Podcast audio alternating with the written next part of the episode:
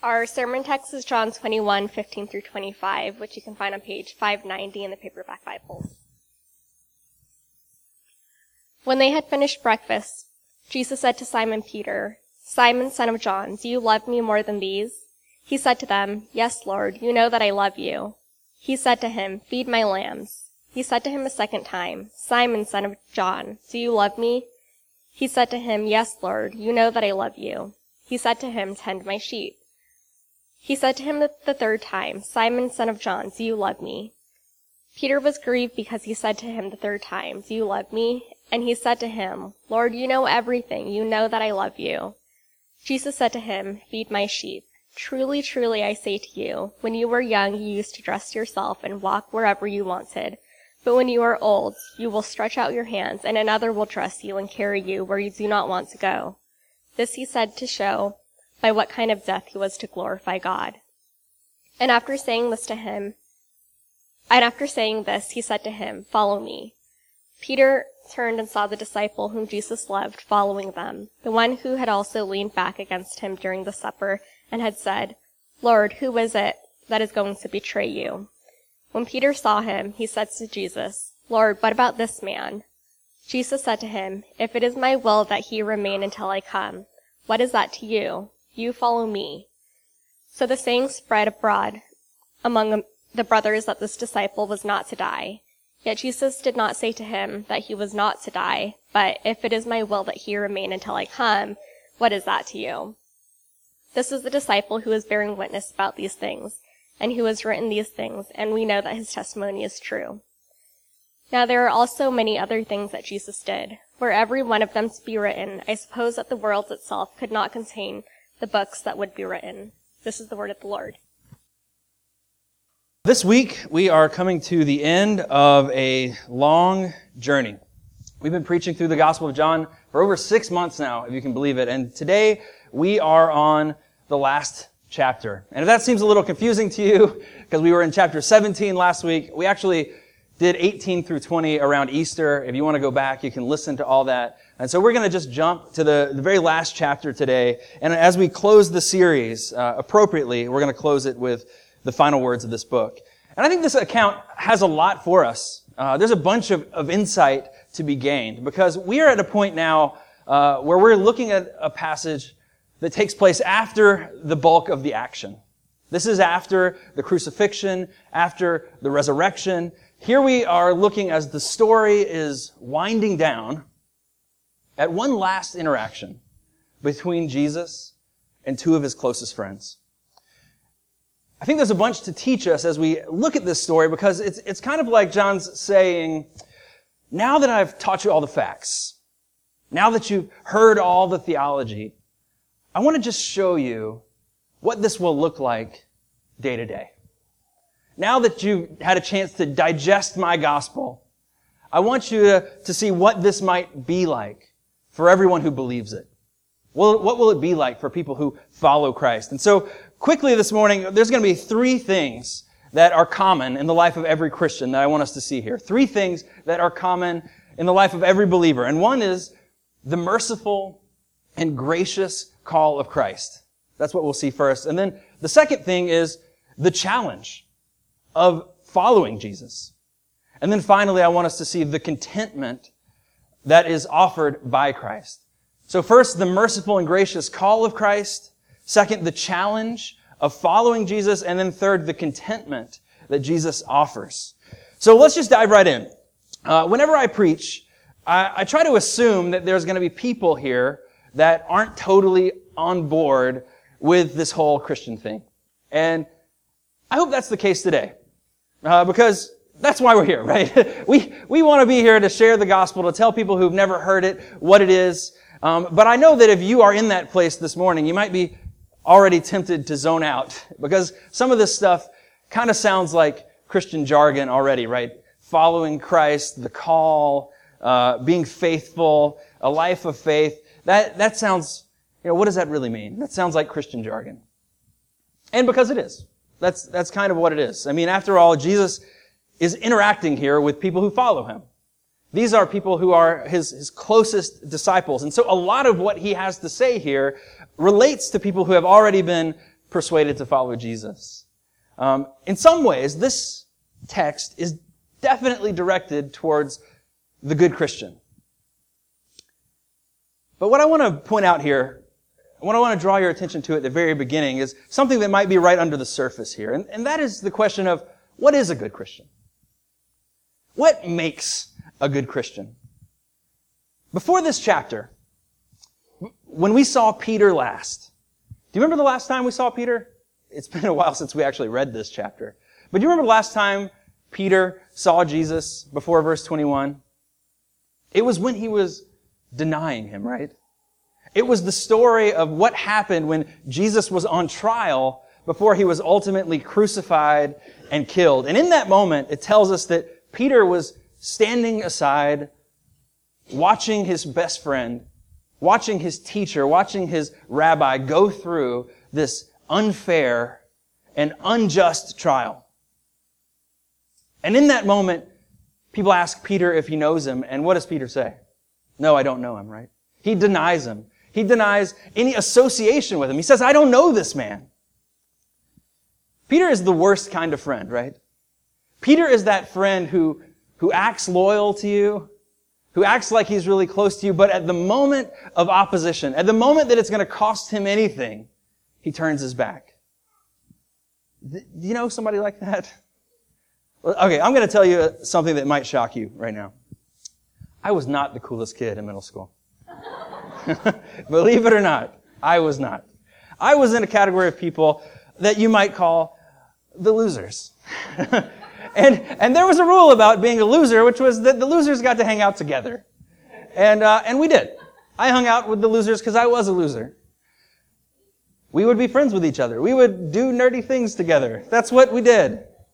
But I was also like Peter, because when there, whenever there was a chance to climb the social ladder, whenever there was a moment where the cool kids might come by and start making fun of one of my buddies, I can't tell you how fast I was to jump in on that.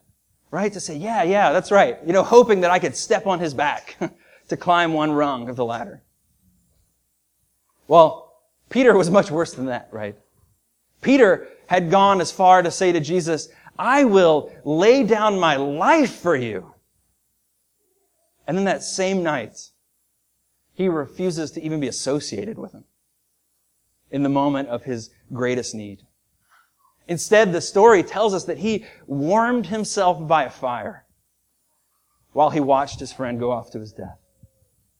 And so here we pick up in John, and I don't know if you noticed this, but it tells us in the chapter that, that here he is standing again by a fire.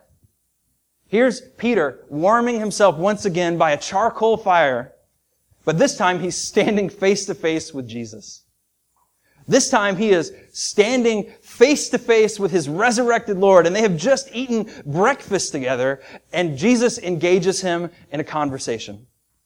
And here's what he says. Simon, son of John, do you love me more than these?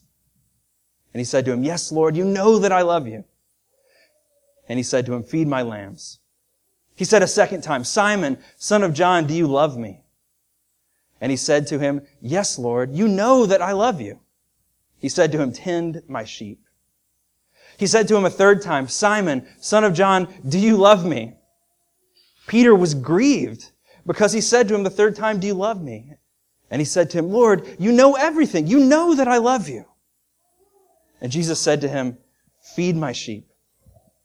In this first interaction between them, here's what we see in John that, that Jesus just keeps asking him the same question. He keeps asking him the same thing over and over. Do you love me? Do you love me? Do you love me? It tells, it tells us by the third time Jesus gets to that question, Peter is grieved in his heart. And of course he is. Why would anyone believe him? With all that he had done.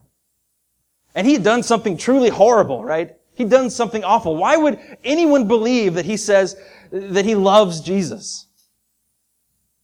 But all he can tell is the truth. All Peter can do is tell what he knows to be true. He says, you know I love you. You're, you're the Christ. Look at my heart. You can tell I am telling the truth. I love you. All he can do is, is profess his love for Jesus and grieve about his sin. Jesus asks him, I don't know if you noticed, he asks him one time for each of his denials. And after each time Peter says, I love you, Jesus gives him a calling. Each time Peter says, I love you, Jesus says, feed my lambs, feed my sheep, follow in my footsteps, minister to my people, love the people of God. Here's what I think we can learn from that brief little dialogue. When I ask what does it mean to be a, a good Christian? Well, we learn that the standard for being a good Christian is obviously not a flawless record. The standard for being a good Christian is a repentant heart. Peter, he got fooled by the world. He believed all the lies. He believed that, that going his own way, that, that following his own instincts, that protecting himself was gonna work out well for him. He believed that disobedience to God was better than obedience to God. And you know what? That's the story of all of our lives, isn't it? Don't we all fall for that same trap? Isn't that the lie that the serpent told in the garden? God doesn't really want what's best for you. He's holding out on you. Obedience to Him is going to make your life miserable. And that's a lie we're always tempted to believe. And so we do what Peter did. We live for our own comfort. We do the things that we think are going to work out best for us. And, and it always, it always ends up in the same place. It always ends up in the same place where Peter is here with guilt, with emptiness, with shame. But that's what makes Peter stand out. That's what makes Peter the leader of the church. This great example for us because in this moment, he saw his sin and he hated it. He saw his sin and it grieved his heart. He couldn't stand the thought of it. And you know what he did? He didn't just feel bad about it, but he ran from it. He turned away from it. He turned from his sin and he turned to Jesus and he said, I love you more. That's what it takes to be a good Christian. Just, it means seeing your sin, hating your sin, and turning to Jesus to love Him. There's a song we sometimes sing, uh, and one of the lyrics is, all the fitness He requires is to see our need of Him. The only thing Jesus needs is for you to see that you need Him, that you need a Savior.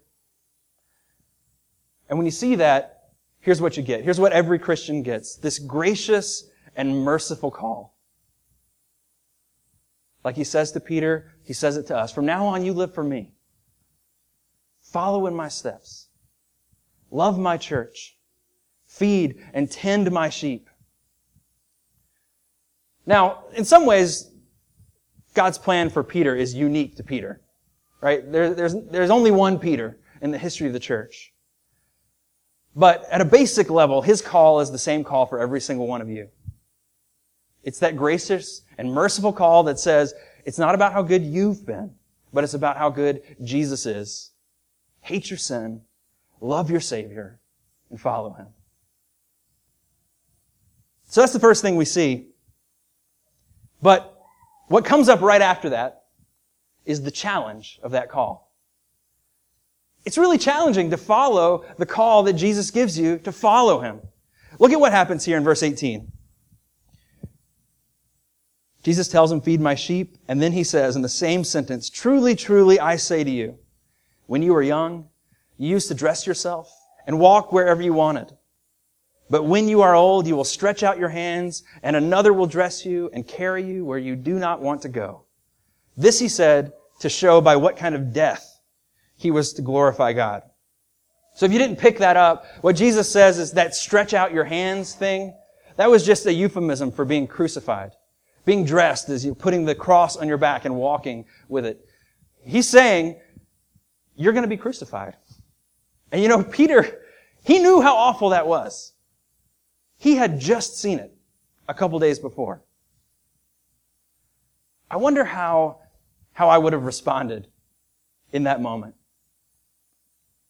If Jesus told me to tend the sheep and then gave me this picture of what it was. I, I was reminded of uh, this moment in school in this really boring class that I just couldn't stand. It was it was really long, and and I was you know not the best student, and I was just ready to go. And there was a moment when the teacher said to the class, she looked out. It seemed kind of random, but she said, "Who here wants to go help with the nursery next door?" And I could not have stood up any faster. Right? I stood up. I raised my hand. I'm, oh, I would love to do that. She said, "Great. I'll see you Saturday at 8 a.m." Right? All of a sudden, this thing that sounded great to me, I realized was not exactly what I, what I expected it to be. For Peter, right, that, that sheep feeding thing, that seems alright. You know? Outdoors, green grass, nice fluffy lambs that you get to play with, feeding them, tending the flock. Yeah, sign me up. Jesus, you know I love you. And oh, by the way, you are going to die a premature and grisly death. And here's what we see. Here's what we see immediately following this. Peter says, it says, Peter turned and he saw the disciple who loved him following them. This is John, the person who wrote the book. He says, the one who had leaned back against him during the supper and said, Lord, who is it that will betray you? When Peter saw him, he said to Jesus, what about this man? So Peter's first reaction to hearing this bad news is to look behind him and say, well, what about this guy? right? John. John, who is, let's be honest, probably the most like Peter in the group of Jesus' disciples. He was another guy who was very close to Jesus. He was one of the, the, the beloved disciples of Jesus, a close friend of Jesus. And Peter, when he finds out how things are going to end, when Peter finds out he's going to be crucified, he wants to know, well, does everybody end up like this? You know, well, surely the same thing is going to happen to John, right? This is an example of uh, what a, a pastor friend of mine, he calls it the sideways glance. The, the sideways glance of our Christian calling. Do you know what I'm talking about? Where you find somebody who's in a similar category to you. Maybe they're the same age. Maybe they're in the same profession. Maybe they went to the same high school that you did. Whatever it is, you, you find that person and then you look at their life and you start to compare. You start to say, why not me? Why can't I just have the life that, that that guy has? Why can't I just have the life that, that that girl has? Do you ever do that? Of course you do that. We all do that. I remember uh, when, when I first got out of seminary, one of my closest friends, he came out of school, living in, in a different state. He bought a house that cost less than the cheapest house that anyone's ever bought in Boston, maybe half as much. He got a, a great salary, and within not too long, he had a publishing deal. Meanwhile, I was raising money to be an intern. and then we, when we came here to start this church, it took me it took us 18 months just to find 20 people who would come for a few weeks. Meanwhile, there's a guy not too far from here, just on the North Shore, who shows up to town, starts his services in January, and had 300 by Easter. And I can remember sitting there looking at these guys and just despairing from that sideways glance, from that envy of what looked like an easier path to me. Is there somebody like that for you? Is there some situation somewhere that's like that for you? Where you look sideways and you think, I could, I could have had that. Why can't I have that? Well, Jesus, man, he, he shuts that down instantly. He says, if it is my will that he remain until I come, what is that to you? You follow me. Peter won't even let, Jesus won't even let Peter talk. He won't even let him start the discussion. He says, don't even ask that question because it doesn't matter. If John is going to live forever, how does that change anything that I've asked you to do? I'm really grateful for this story. I'm really grateful for this interaction because it exposes what I think is one of the greatest weapons that Satan has to take his people off mission. It exposes one of the, the greatest weapons that our enemy has to get people's eyes off of Jesus. Envy. That, that sideways glance. That comparison. Proverbs says, a tranquil heart gives life to the flesh, but envy makes the bones rot. Do you ever find yourself wondering what your life would be like if you just didn't know what other people were doing? I was, I heard about this story, uh, this, this study, actually. It's, it's kind of a famous one, so maybe you've heard of it too. Um, but it's, it's really eye-opening. It's uh, the study on capuchin monkeys. Uh, and they're these monkeys that live together. Um, and, and what the, the researchers did was they took these, they took two monkeys, put them next to each other, and asked them to do a simple task. They asked them to hand them a rock. And every time the monkey handed them a rock, they would give them a reward, a little piece of cucumber. And when they, and when that was the whole test, here's what the monkeys did. They would do it 25 times in a row because they liked cucumbers. They would do it over and over and over and over again. But then they found out if they took these same two monkeys and started the test with the cucumbers, but then at one point switched one guy to grapes, which they like a lot more because they're sweet. They'd give the one monkey the grape after he hands them the rock. And then the next monkey hands a rock and they give him a cucumber. It took that one time before the monkey throws the cucumber. He starts banging the rock on the ground. He starts shaking the, the cage. Now, what changed about the cucumber? Nothing, right? The cucumber was the exact same. It was just the fact that the other monkey got the grape that all of a sudden made that cucumber unbearable, right? Intolerable. Psalm 73, you know what? Scientists discovered that recently, but here's what Psalm 73 says. It says, As for me, my feet had almost stumbled. My steps had nearly slipped, for I was envious of the arrogant when I saw the prosperity of the wicked. And then verse 21, it says, When my soul was embittered, when I was pricked in heart, I was brutish and arrogant. I was like a beast towards you. That sideways glance, it's poison. It steals the joy from our calling and it makes us like beasts. It makes us despise what God has so graciously and freely given us. And it fills our hearts instead with discontent, with anxiety, with fear, with anger. But here's another reason why that sideways glance is so dangerous. It says at the beginning of that verse 20 in our passage, that Peter turned and saw the disciple whom Jesus loved following them. Here's a fact. The only way you can make that sideways glance is if you take your eyes off Jesus. When, when he asks Jesus about that, Jesus tells Peter, you follow me. Not him. You follow me. In many ways, that's just a reiteration of their earlier conversation, right? Do you remember? Do you love me more than these? That's what he asked Peter. And that's what he asks each and every one of us. Do you love me more than these? Do you love me more than the easy life? Do you love me more than your five-year plan for your future? Do you love me enough to be content with what I've given you to do, even if it's hard. The challenge to following Jesus is keeping our eyes fixed on Him.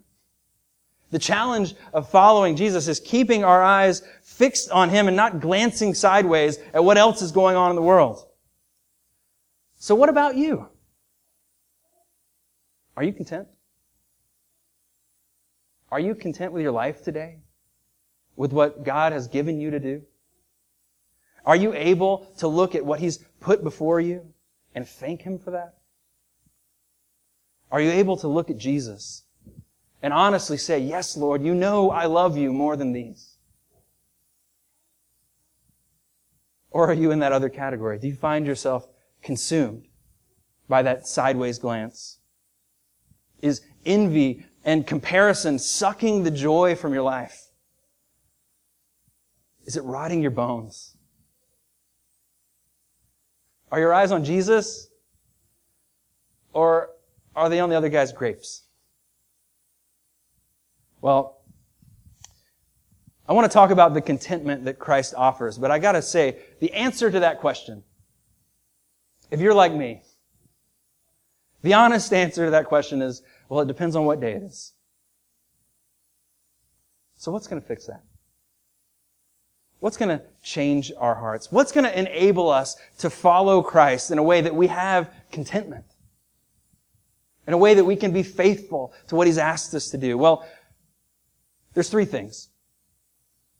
Three things that I think come right out of this text. And the first one is, if you're going to be content with the call of Christ, you have to accept the cost. Jesus told, he chose not to tell Peter what was going to happen to John. He just shut down the question. He didn't answer it for him. But John went on to live a long life. John went on to live a really long life, as a matter of fact. So long that verse 23, it says, Jesus said to him, if he's going to live forever, what's it to you? And then he reminds us, so the saying spread among the brothers that this disciple was not to die. Yet Jesus did not say to him that he was not to die, but if it's my will that he remain until I come, what is it to you? He lived so long that John had to say, he had to dispel the rumors that he was going to live forever. Jesus didn't try to make it easier on Peter. Jesus didn't try to make it sound all right. He never, he doesn't say, you know, but don't worry, crucifixion's not all that bad. You know? no, what he said to Peter is the same thing he says to every one of us. He says, take up your cross and follow me. The cost of following Jesus is always our life. The cost of following Jesus, it's always giving up control of your life and giving it to Him. And there's no way to find contentment unless you do that, folks. There's no other way to what you're looking for. You remember that verse? Whoever would save his life will lose it. But whoever loses his life for my sake will find it. You're going to have to accept the cost. But the other thing you need to do is you need to believe the promise. To Peter's credit, he doesn't argue. He doesn't argue with Jesus' rebuke. In fact, what we know about Peter is that he actually went on to follow Jesus boldly. He went on, we see in the book of Acts, to preach the gospel, to lead the church, and we know from church history that he did go on to die. To die for what he did. To die for his teaching. To die for the gospel. Why did he do that? Why was he so willing this time? Well, I think we can say it's because he had already learned that Jesus was better. In those, in that period of denial and turning away from him, he had already chased after the easier life. He had already tried to exist apart from his Savior, and he found out what we all find out. That there is nothing in this world that can satisfy your soul. Apart from Christ, there is nothing in this world that can fill that void. And that's kind of the amazing thing about envy. Whoever that person is that you were thinking about earlier, that person that you find yourself comparing to, or that situation that you wish you had, I guarantee you that if that person doesn't know Jesus, then they are just as empty as you are. That there's some other person that they're looking at. That there's some other situation that they're longing for. They are just as discontent. Their souls are just as starving. There's always going to be somebody who's got it easier than you. But the truth of the gospel is only following Jesus can satisfy your heart. And here's the other thing. He offers his abundance equally to everyone. He doesn't hold anything back. Everyone gets all of him. That means that if you fix your eyes on him, then it doesn't matter what your circumstances are. If you're following Jesus, you have something of infinite value. You have God Himself. That's what you get. Paul says in, in Philippians, Indeed, I count everything as loss because of the surpassing worth of knowing Christ Jesus my Lord. For His sake I've suffered the loss of all things and I count them as garbage in order that I might gain Christ. That psalmist that we read, the one who said he was like a beast, that he was envying the arrogant, that he was wanting the life that they had. Do you know how he came to his senses? If you got a chance later today, go back and read this psalm. But here's what it tells us. When I thought how to understand this, it seemed to me a wearisome task until I went into the sanctuary of God. Whom have I in heaven but you? And there is nothing on earth that I desire besides you. Folks, we have unlimited abundance in Christ. Here's how John finishes the book by describing him. He says, there's so many other things that Jesus did. Were every one of them to be written, I suppose that the world itself could not contain all the books. We serve a God who is so great that there is no possible way to contain him and he is yours. Think about that. A bigger paycheck, a nicer house, a more comfortable life. Isn't it so absurdly small in comparison to Him? Who wouldn't turn from those weak substitutes if they knew they could have the living God? Who wouldn't give up everything? Even if it was going to cost you your life. We have to accept the cost, but we have to believe the promise. And there's one last thing, one final thing I want to say, and then we'll be done. The third thing that we're going to have to do to find contentment in following Christ is we got to follow Him. If you have seen the glory of God, if you have seen the deceptiveness of your sin and the, the emptiness of it, Christ's call to you, again, it's the same as his call to Peter. You follow me. Forget about what everyone else is doing. Forget about what the world is selling you. Follow me. Jesus says, follow me to life. Follow me regardless of the cost. And you know, I want to just take this opportunity here to extend a very specific challenge to you.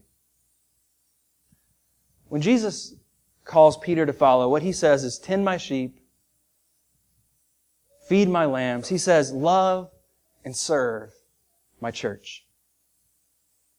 Now, for some of you, Boston is home. You've always been here. For some of you, Boston is just a stop on a path to somewhere else. But for every person in this room, I think it can be an, an honest statement that, that life here is a challenge. Boston is a costly place to be. It's literally costly, right? It's expensive. There's a lot cheaper places to live. Some of them are just 20 minutes south. And it's costly in other ways. It's cold. It can be crowded. It can seem hectic. And when you start to, to glance sideways, when you start to compare your life to other people, uh, the grass can seem greener, right? But I want to challenge you to stay here. I want to challenge you to, to invest in this church. I want to challenge you to love this community. I want to challenge you to lead ministries here. I want to challenge you to love people. I want to challenge you to pour out your life for this neighborhood. I want to challenge you to, to feed the sheep, to tend the flock, to make a, a lasting impact. I want to challenge you to forget about the easier life you can have somewhere else. And whoever you are, regardless of where you're going or where you end up, I want to challenge you today. Put your eyes on Jesus. Follow him. Stop looking sideways. Stop looking at what everyone else is doing, but instead look at the one who scripture tells us did not turn aside from the right or to the left, but he went to the cross. He fixed his eyes on the cross and gave his life to give you life. Let's pray. Father, we thank you for this word. It lays us bare. Lord, we say we love you, we say we serve you, we say we follow you, but the truth is, our hearts are often wrapped up in other goals. Lord, I pray you'd forgive us. I pray that you would remind us of the abundance of your grace and mercy towards us. That you would remind us that it's not about how good we are. It's not about our record, but it's about your record. And Lord, I want to pray for anybody here who may not know you at all. Lord, I pray that they would see the truth. I pray that you would reveal yourself. I pray that you would expose the lies of their sins, that they would feel the deep dissatisfaction in their hearts. And Lord, that you would save them through the blood of Christ. We pray in Jesus' name.